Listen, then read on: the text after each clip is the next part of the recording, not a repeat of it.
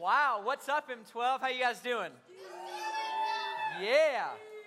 Man, you all look so good. It's so uh, so awesome to see all of your beautiful faces. Thank you guys so much for hanging out tonight at M12. Uh, tonight's pretty cool. We're starting a brand new series, brand new series called Next. Called Next. And the whole idea of the series is that we're kind of like in a, in a stage of life right now where there is a next in front of us. Like there's a new stage of life. I'm going to move this real quick.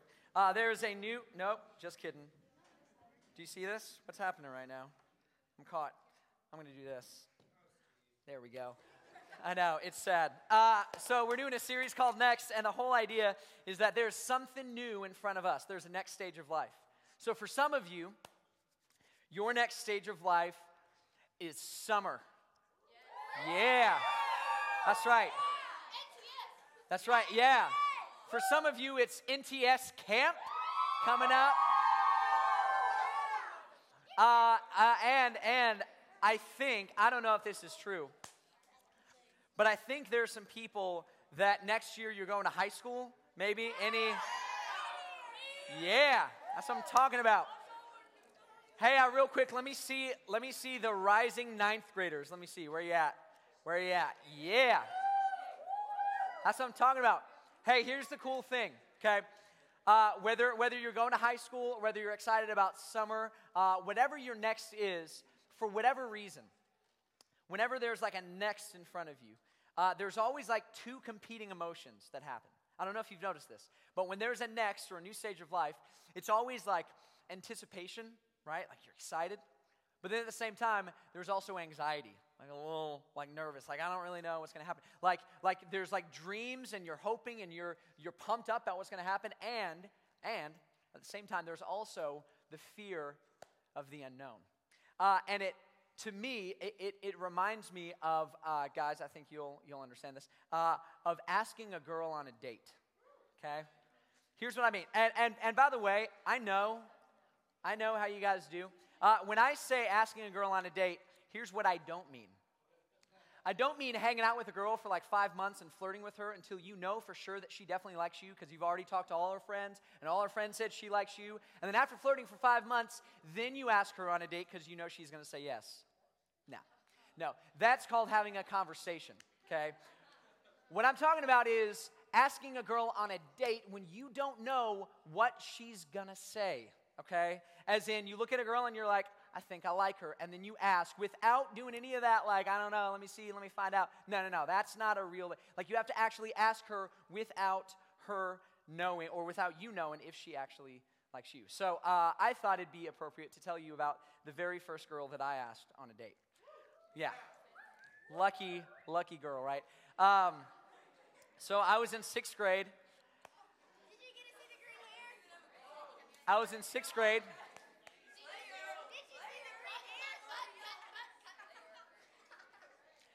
Uh, and in sixth grade, there was a girl by the name of Leanna Wilson. Yeah. Leanna Wilson. Uh, in fact, I've actually got a picture of Leanna. I'm just kidding. I don't have a picture.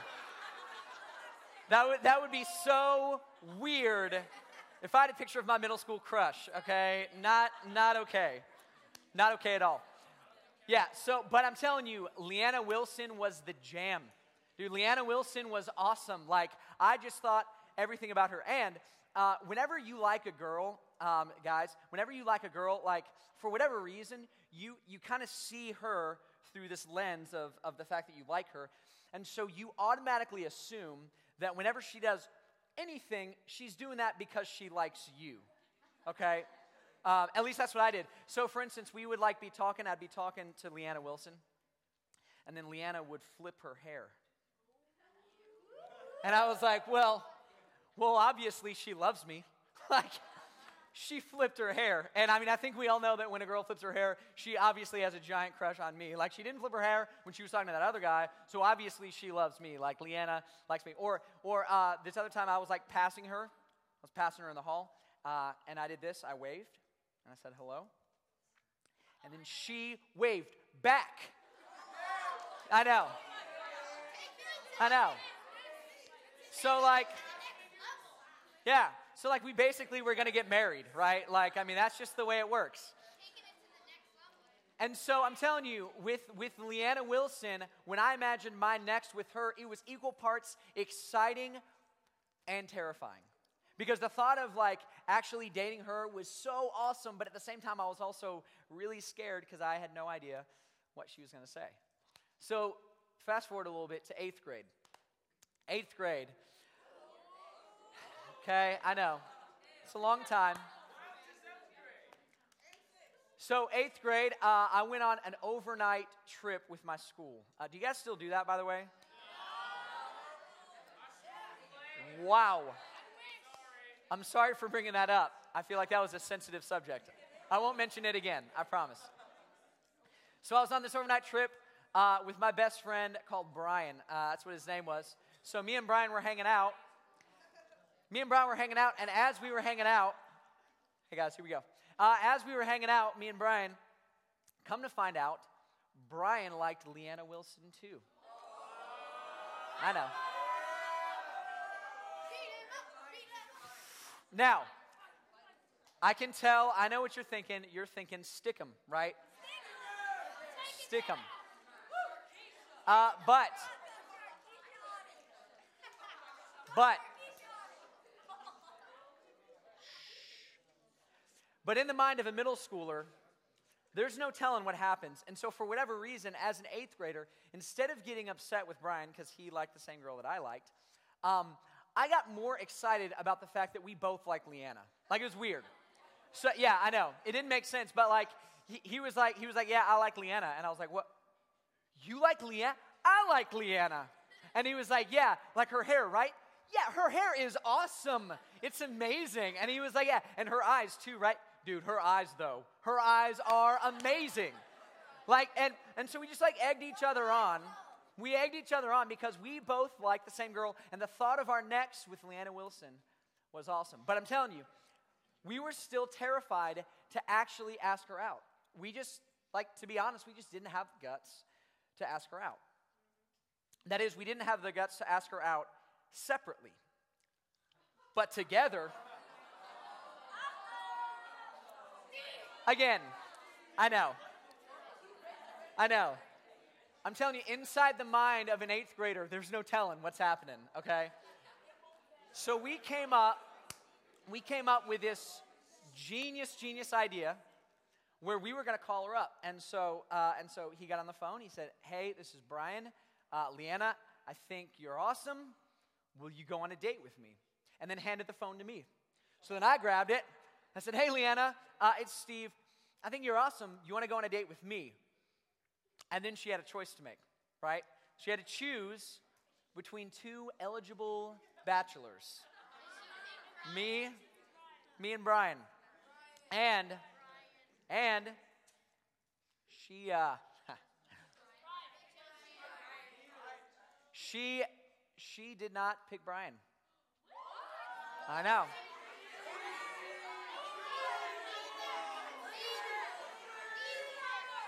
She, uh, hold up.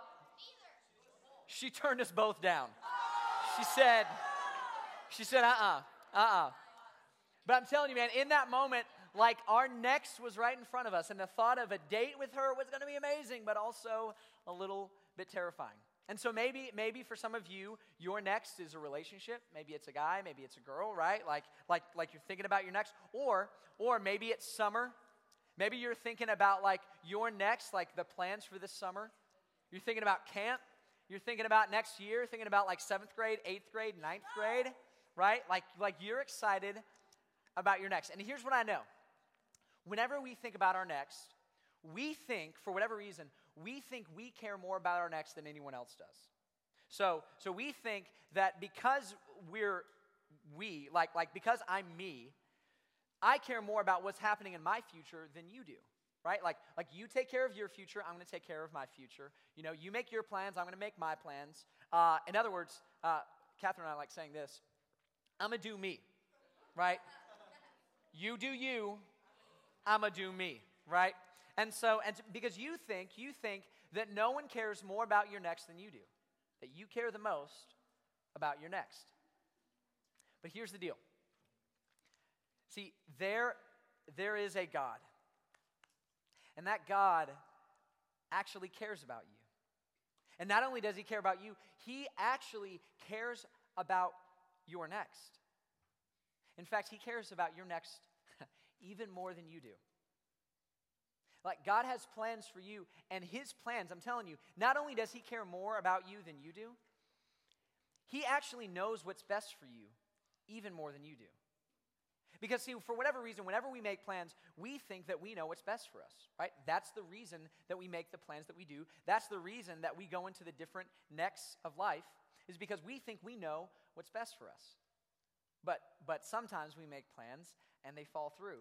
Uh, or, or sometimes we make plans and they don't fall through, but the outcome wasn't what we expected. Like we thought a decision was going to bring us happiness and fulfillment, and it was going to be awesome, but instead it it brought us sadness and emptiness and regret. And see, in my opinion, regret, regret is the proof that we actually don't know what's best for us. Because, see, if we always knew what was best for us, then we would never regret any decision because every decision would be what was best for us. But because we end up regretting decisions, it's proof that we don't know. We don't know what's best for us. But God does. See, God's next, God's next is for our best. God's next is for our best. Not just what we think will be better, but for what actually is best for us. So, so if it's true that all of us are in a stage of life where a next is coming up, and if it's true that there's a God and He cares more about your next than you do, and that He knows what's best for you even better than you do, then there's a question that we should be asking. The question is, what is God's next? What is God's next for me? Not, not what is my next, because we've already got our plans. We like we're already thinking about what's next for us, but what is God's next for us? And I'm telling you, this question, people have been asking this question for such a long time. They've been wondering, like, God, what do you have for me? What are the plans that you have for me? What is next for me? What do you think is best for me? And so I want to look at a story of a time that the people of God were asking this question of God God, what do you have next for us? So go ahead, grab your Bibles. We're going to look at Numbers chapter 13, which is right at the beginning of your Bible uh, on page 146. Page 146, Numbers chapter 13. And uh, I want to give you just a little bit of the backstory of Numbers 13. Thousands of years ago, thousands of years ago, the people of God were actually enslaved in Egypt. Like they were in bondage with no hope of escape. And then God, God Himself, actually came and spoke to Moses. In fact, some of you know this story, right? He said to Moses, He said, Moses, I've heard the cry of my people, and I know they're in slavery, and I'm going to set them free. In fact, not only am I going to set them free from slavery, but I'm actually going to bring them into a new land out of Egypt and into a land that I've promised to them. It's the promised land. And it's going to be flowing with milk and honey. And, and, and my next for these people is better than anything they can possibly imagine. Whatever they had in Egypt is going to be so much better. It's going to be better in the next that I have for them. And so the story, Numbers 13, takes place after God rescued them from Egypt and right as they're at the edge of what God had for them next. Right at the edge of the promised land. So look in Numbers chapter 13. Right at the beginning, verse 1, it says this The Lord said to Moses, Send some men to explore the land of Canaan, which I'm giving to the Israelites. And again, this is the promised land. Okay, Canaan is the land that God is saying, That's my next for you. I rescued you from Egypt, and now I'm bringing you to the promised land, a land flowing with milk and honey, and it's going to be incredible, and you're going to love it. And I want you, I want you to go there. So from each ancestral tribe, send one of its leaders. So this is what God's saying. God says to Moses, He says, I want you to take, take 12 people and I want you to send them into the land that I have for you. Send them literally into the next that's in front of them. So um, I, uh, I'm kind of weird, and so this is the way that I see it in my head, because uh, there were 12 of them, and they had to go into the land and actually spy on the land. Uh, so I like to imagine them as ninjas. Um, so, so, so, so Moses gets 12 ninjas, okay? Because it's better that way. So there's 12 ninjas, and Moses says to these ninjas, Here's your mission, okay? I need you to go into the promised land. I need you to slide in, grab some food, and then slide out. You know what I'm saying? Not into the DMs, into the promised land. I know, I know. Don't think I don't know. I got, by the way, this is side note. I got this close to posting the picture of the kids sliding in, but I decided not to. So, uh, so he said, slide into the land, grab the food, then slide out. Which, uh, by the way, that's what Catherine and I do when we go to Costco. Um, like, like I like Costco because the prices are low and you get to buy stuff in bulk. Uh, but the free samples, though.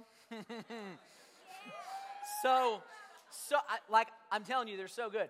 And so, uh, like, you can go to Costco on an empty stomach and leave completely full and not spend a dime because you can just eat all the free samples. So Catherine, when uh, Catherine and I, when we go, we just like grab some samples and then eat it, and it's awesome. So, uh, so basically, Moses is like ninjas. Come here for a second, grab some free samples, and then bring them back. Okay, so that's what he says, and that's exactly what they do. So then, verse 26. Look at this. Verse 26. They came back to Moses and Aaron and the whole Israelite community at Kadesh in the desert of Paran. There they reported to them and to the whole assembly. So they gathered up everyone, the whole assembly, and showed them the fruit of the land. Check it out, free samples. Here they are. They gave, that's not, that's my just kind of side note. Anyways, verse 27. They gave Moses this account. We went into the land which you sent us, and listen, it does flow with milk and honey. In other words, it's exactly how God said it would be. It's incredible. It's better than we imagined. God's next for us is unbelievable, and all the things that He promised to us are true. We saw it milk and honey, it's amazing. And then He said, Here is its fruit. Uh, which is like free samples. And so they're like, check it out. Like the queso dip is amazing. I'm telling you, man. And like the Promised Land meatballs are phenomenal. Like we tried it and they're just so, they're so good. And so they're trying it, they love it, they think it's incredible. But, but, verse 28. But the people who live there are very powerful, and the cities are fortified, very large. We even saw descendants of Anak there, which um, descendants of Anak are, are, are giants, like, like literally gi- like massive massive people, strong people. And so these 12 ninjas go up to Moses and they say, It's exactly what God said, but I'm telling you, man, there were giants there. They were huge. There were massive, massive people, and there were tons of people. We didn't know there were going to be people there. They were all over the place, and their cities were massive. He was it, like it was it was this city and the walls were high. Like Moses, I don't think you understand that place is crazy. There's no way we can take that land. Like it's been fun. We've enjoyed the free samples, man, but we're out. Like we're out. There's just too much. Like the people, like the the, the, the cities, the walls, all of that. It's too much. And then verse 30. One of the ninjas by, uh, by the name of Caleb says this Then Caleb silenced the people before Moses and said, We should go up and take possession of the land, for we can certainly do it. Hmm. And I don't know if this is true. This is, this is just kind of what I, what I imagine. But I imagine the other 11 ninjas look at Caleb. They're like, Caleb, are you cray right now? Like, like, don't you remember what we saw? Don't you remember how giant the people were? Like, don't you remember how towering the walls were? How massive the cities were? Don't you remember how difficult it would be if we were to go and try to take over that land? Don't you remember, Caleb? And I think, I think Caleb might say something like this Yeah, yeah, I do remember. I remember how the people were huge and how the walls were tall and the cities were massive. But that's not all I remember. See, I remember when we were slaves in Egypt. And I remember how our masters worked us to the bone. And I remember how there was no hope of escape. And then I remember how God Himself sent plagues to terrorize our Egyptian masters. I remember how God sent locusts and they ate up the stuff, and then God sent frogs, and then, and then God turned water into blood. And I remember how God Himself blotted out the sun. And He kept doing this to the Egyptians until finally, finally, the Egyptians let us go. And then I remember how we left Egypt and we got to the Red Sea. And I remember how we looked behind us, and the Egyptians were right on our tail. And I remember how we looked at the Red Sea and there was no way we could cross it, and our enemies were behind us. And I remember how God parted the water. I remember how it was like two towers of water, and we crossed the Red Sea on dry land. And I remember how our enemies followed us. And then I remember how God brought the water back on our enemies and crushed our enemies. And then I remember how we got to the desert and we were thirsty. And then I remember how God Himself told Moses, said, Moses, take your staff. I want you to strike the rock, and water will come out of it. And it did. And we drank water from a rock. I remember that. And I remember how we were hungry and we needed food desperately, and God provided food for us. I, I remember, in fact, in fact, you, you, you may remember this too, that we were in our tents, and right outside of our tents was the food. Every morning we woke up and God provided food for us every morning. And then I remember how we got tired of the food that God was giving us. And we asked Him, we said, God, would you just bring us some meat? Like, I'm really craving some Mongolian beef right now. And God, if you could just provide that. And then I remember how God literally rained down meat from the sky. And all of us ate meat until we were full. In fact, some of us got sick because of how much meat God gave us. So, yeah, I do remember the giants, and I do remember the walls, and I remember the cities, but I remember how God promised us this land and how He's already delivered us. And so I believe we can take it. See, Caleb understood that to know what God is doing, remember what God has done. To know what God is doing, remember, remember what God has done. See, because before we move to our next, although God has something unbelievable in store for us, He does, the first step is for us to remember. Because the God that is writing our next is the God that has already written the story up until this point. To know what God is doing, remember, remember, remember what God has done. See, I don't know what it is, and, and maybe it's just me, but for whatever reason, we have a difficult time remembering what God has done. Like this is this is like like it's almost like a disease that we just like have spiritual amnesia. Like we just forget what like like what has actually happened in our lives.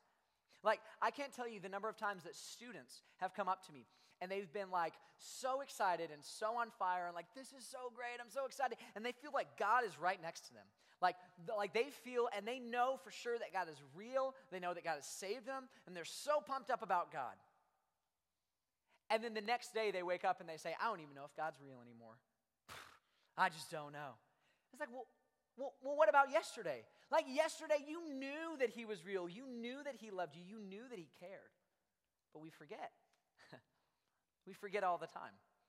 And see, God knows this about us. He knows that we forget all the time. In fact, throughout the Bible that you're holding in your hand, God tells his people to remember or don't forget over 200 times.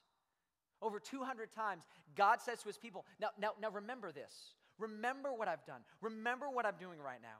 Later, you're going to forget, but you have to remember right now what I've done for you. In fact, this is, this is the reason that we sing songs together. See, we don't sing songs together because the band is awesome although they are awesome, right? Like the band's amazing, but we don't sing for them. And we we don't sing songs just to like hear ourselves sing. That's not the purpose of singing. And uh, we we don't sing songs to remind God who He is, like as if He's forgotten, right? Like like like we're singing and we're like, there is no one higher, no one greater, no one like our God. And God's like, that's right. Oh my gosh. What M12, thank you so much. I, you know, for a second I thought there were like two or three other people that were like a little bit higher than me, but there's no one higher. You're right. Holy cow, M12, what would I do without you, right? No, God has not forgotten. We have. We've forgotten. This is, this is also one of the reasons that we do baptism. Just last week, we had six people, six people get baptized. It was incredible. And yeah, absolutely.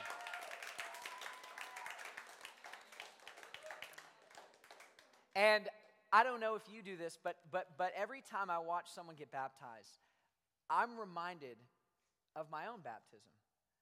And I'm reminded of my own story.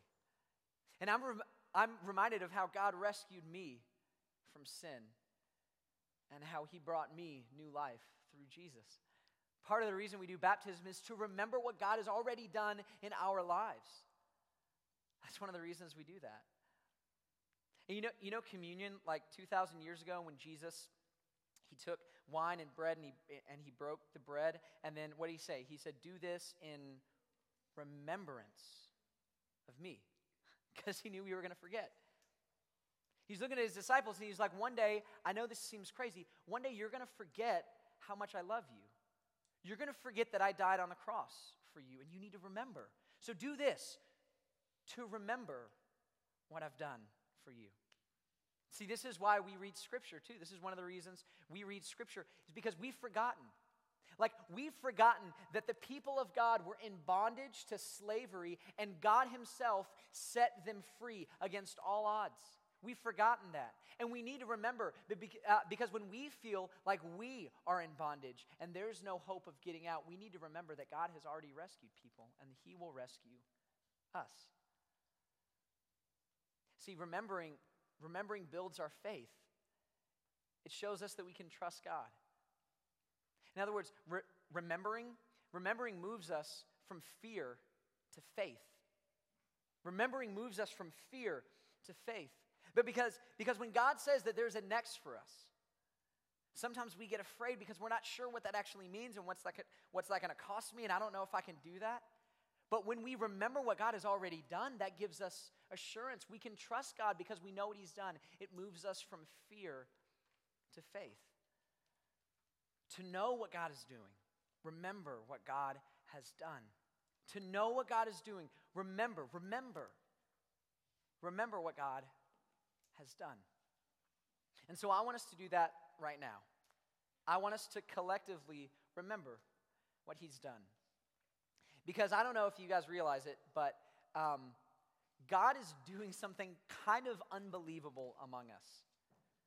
Uh, in fact, how many of you, uh, t- like 10 months ago, we were meeting on Sunday morning in Peachtree Ridge around white tables with some chairs? How many of you were there for that? Yeah. Right? And and and and so we were doing that and it was great and there was about 15 or 20 people. And now now we have an overflow room in here. That's crazy. Like that's crazy that God is bringing more and more and more people to himself. But even better than that, this is this is wild. I uh this is this is crazy to me.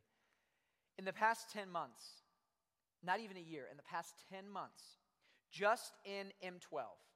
So, just what's happened in this room, not counting Sunday morning, although there's unbelievable stuff happening on Sunday morning, but just in this room, 34 students, 34 students have accepted Christ as their Savior.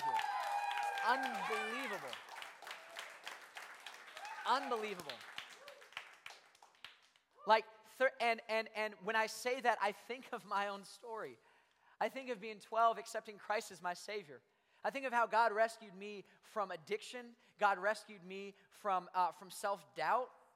God rescued me from those things. And 34 is not a number. I was not a number. You are not a number. Th- those are 34 souls, 34 people with families, 34 of you that go home at night, go to bed, 34 of you that wake up in the morning, 34 of you that take tests, 34 of you that are looking forward to summer. 34 people who've been brought from death to life. That's, that, that, that's many of you in this room. That's you. it's unbelievable. And uh, not just that, but 22 students just in M12 have gone public in their faith and gotten baptized. 22.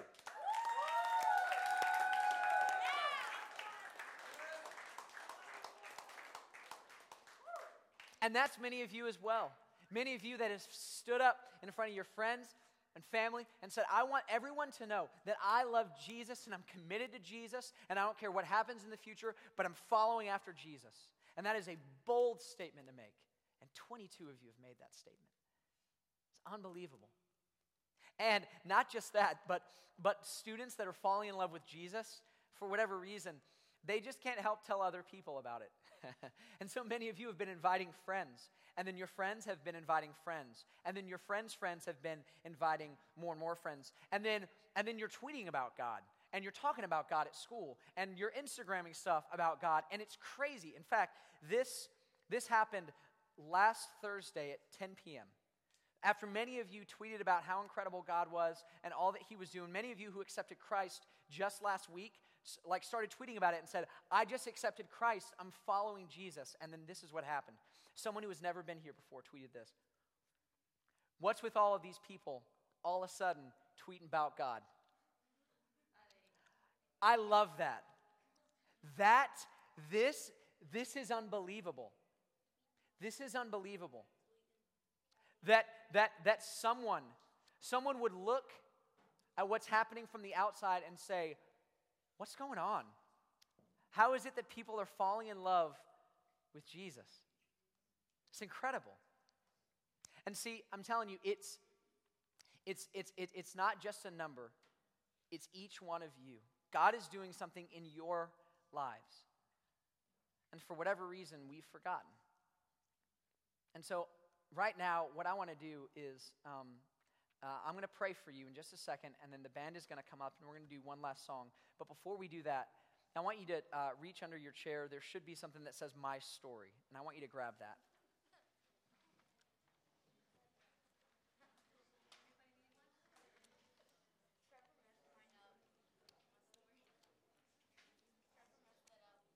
It's okay.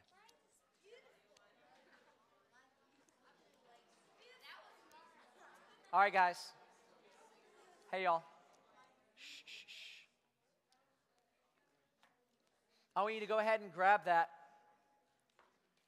And here's what I want you to do. There's, there's, there's many of you that have recently made a decision to follow Jesus. For some of you, it was, uh, it, was, it was a few months ago. Some of you, it was years ago. You made a decision. You said, I'm going to follow after Jesus. And for some of you, you've never actually told that story before. Like you've never actually written that story down. And so I know that it's tempting to actually forget that story. And so what I want you to do is I want you to write down your story. And this is like you're not turning this in. This is not going to an adult. It's not going to me. You're not you're not passing it up to the front. This is for you. This is for you. And I want you to write down in specific detail what God has done what God has done.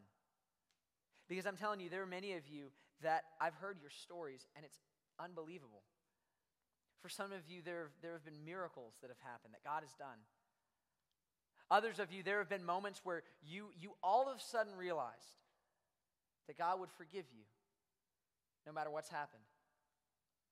There's others of you that have gone through periods of self harm, self doubt, depression, anxiety. And God has rescued you from that.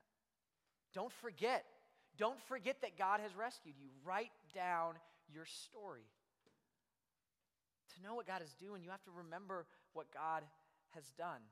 And I'm telling you, I know that for many of you, God has already done unbelievable stuff. And we just need to remember. And so I want to pray for you.